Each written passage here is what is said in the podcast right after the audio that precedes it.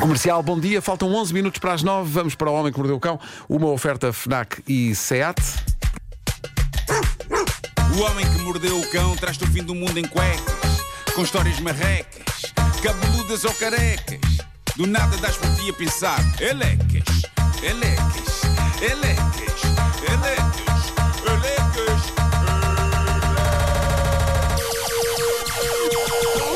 O homem que mordeu o cão traz-te o fim do mundo em cuecas. Título deste episódio: Gêmeos vivendo vidas tão brilhantes que até se conseguem ver lá de cima, a grande altitude. Ui. Bom, antes de mais, vou pedir aos alunos que abram os Instagrams no, no meu, prim- no meu eh, mais recente post. Ah, tu já viste, não é? Vou fazer isso outra vez. Eu, aquilo é, é, é bastante misterioso, não revela nada, não é? Sim, sim, sim. Eu pus, pus há pouco a questão: eh, o que de acho vem a ser isto? E e- e as, as teorias são muitas, mas está na altura de conhecermos a história por trás desta fotografia. Isto é muito intrigante. Um homem num avião a fazer um voo entre a cidade de Ho Chi Minh, no Vietnã, e Melbourne, na Austrália, deparou-se com algo francamente estranho quando, sem nada para fazer, decidiu olhar pela janela do avião. Era noite escura quando o fez, e foi então que viu algo que o intrigou seriamente, porque de facto é invulgar. No meio da escuridão, aquilo que se via lá embaixo eram estranhas formas retangulares luminosas de vários tamanhos. Muitas, muitas, muitas formas dessas. eh, de, de- de Ah, várias- isto é, isto é tirado de um avião? é, de várias dimensões, eh, quadrados, retângulos, eh, triângulos, perfeitamente Parecem destacados confetis, no, no parecem- meio do negrume noturno, se parecem confetis. E aproveitando a rede Wi-Fi que o avião tinha, o homem postou de imediato um TikTok onde escreveu: Alguém que me ajude, alguém sabe o que é isto. E a imagem é de facto estranha. Eu publiquei há pouco no meu Instagram ahm, e podem ir lá ver e dar a vossa opinião, caríssimos ouvintes. Há várias opiniões já sobre o que isto é. Eu já vou dizer o que é. No TikTok do tipo publicou isto, há pessoas a dizer. Eu julgava que tinhas filmado o chão de uma sala de espetáculos depois de um concerto Pois, exato, podia ser, perfeitamente. e que isso eram confetis. Eh, De facto, é isso que parece. Eu nunca diria que aquilo era- a vista aérea de nada, mas é. Ah, a ideia dos confetis entreteve alguns seguidores dele no TikTok. Uma pessoa disse: É tu estás a, a sobrevoar uma plantação de confetis. Quando o confeti está pronto, eles depois cortam em pedacinhos. É isso, é a colheita do É confete. isso, a, colheita, a colheita do confeti. Está na altura. Ah, outra pessoa nos comentários responde: Isso parece-me que é o mapa que ainda não carregou. Parece um bocado, não é? Pixels a, formar, a tentar formar uma imagem. Ah, outra pessoa diz: Ah, isso são notas de post-it. E há outra que diz: Isso é, mas é a alcatifa de um salão de bowling. E há uma que diz: Isso é o mundo que está a dar erro. O mundo está. Isso é possível, Adorei. isso é, é bem possível. Adorei essa. Bom, no meu Instagram também há ahm, várias opiniões. Uh, Pirilampos, diz Bruno Soares. Uh, Inês da Luz diz Tetris ou Minecraft.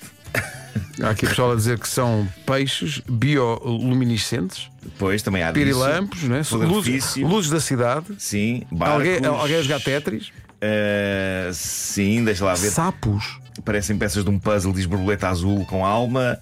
Ahm, barcos. Temos aqui ahm, serpentinas que saíram em foguetes, diz Carla Pinto. Ok. Ah, peças de Lego diz eh, R baleia para alguém descalço pisar.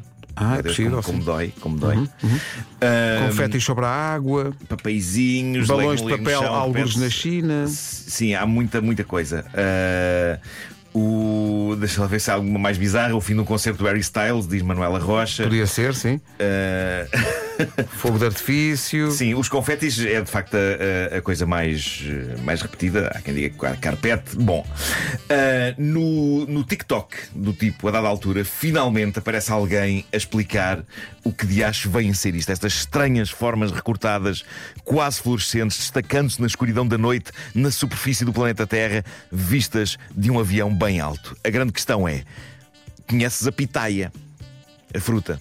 Também conhecida Sim. como fruta do dragão. Sim, sim.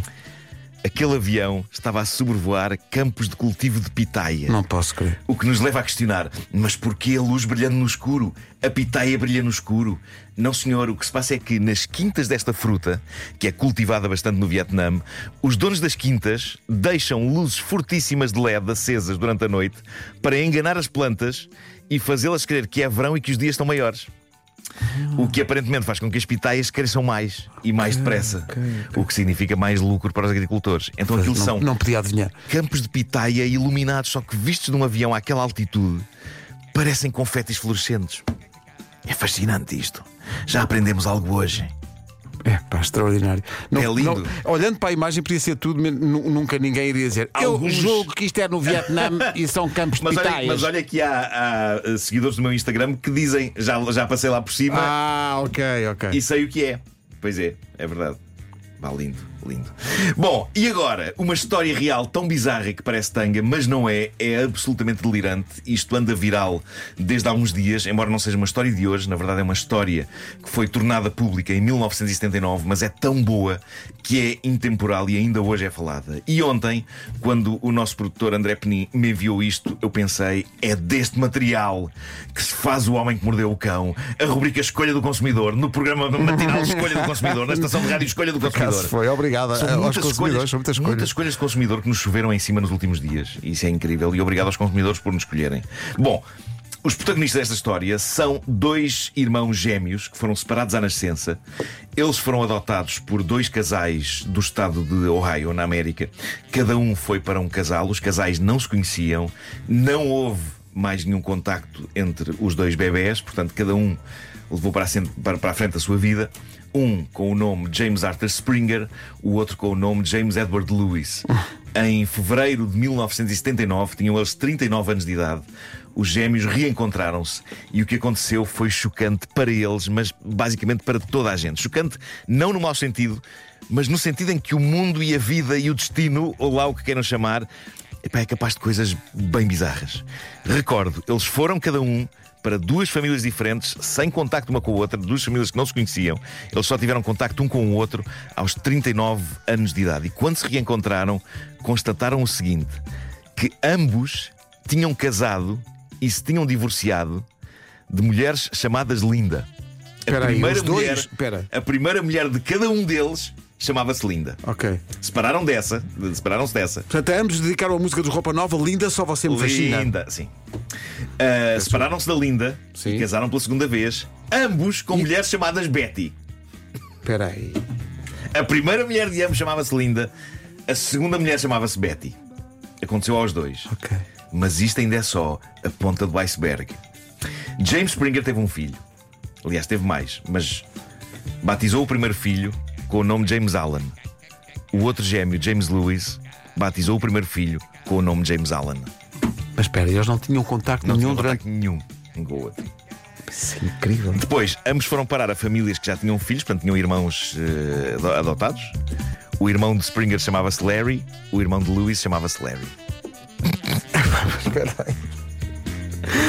Espera aí. Na infância, ambos tiveram cães. Os cães de cada um deles chamavam-se Toy. Há várias coisas. Para já, ocorre-me as pessoas que têm como trabalho escrever novelas e a quem muitas vezes diz: é pá, isso na Muito vida real, forçado." muito forçado. Ponham os olhos nesta Está a história. vida real a acontecer. Separados por 112 km, ambos os irmãos estudaram para polícias, ambos trabalharam em part-time como auxiliares de xerife, cada um na sua cidade. E faziam férias na mesma praia da Flórida, St. Petersburg, para onde iam e vinham num Chevrolet. Pá, espera aí. Pá, Isso é tão Isto é bizarro. incrível.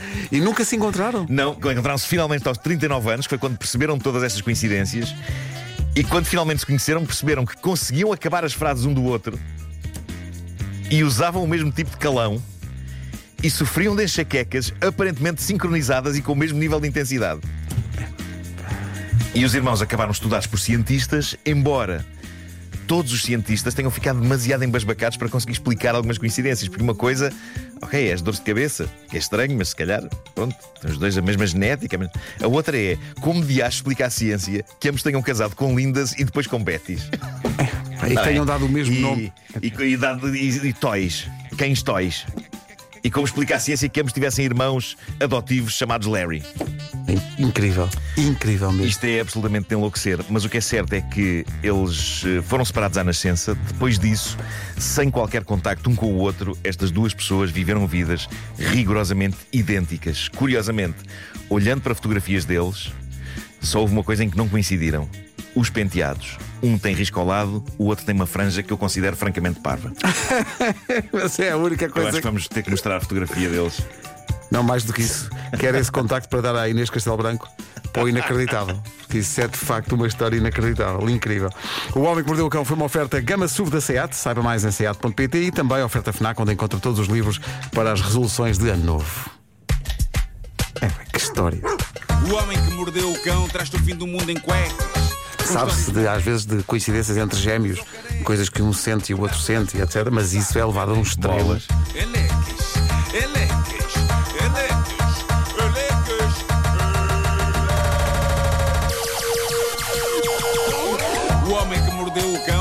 Do mundo em cuecas. Eleques.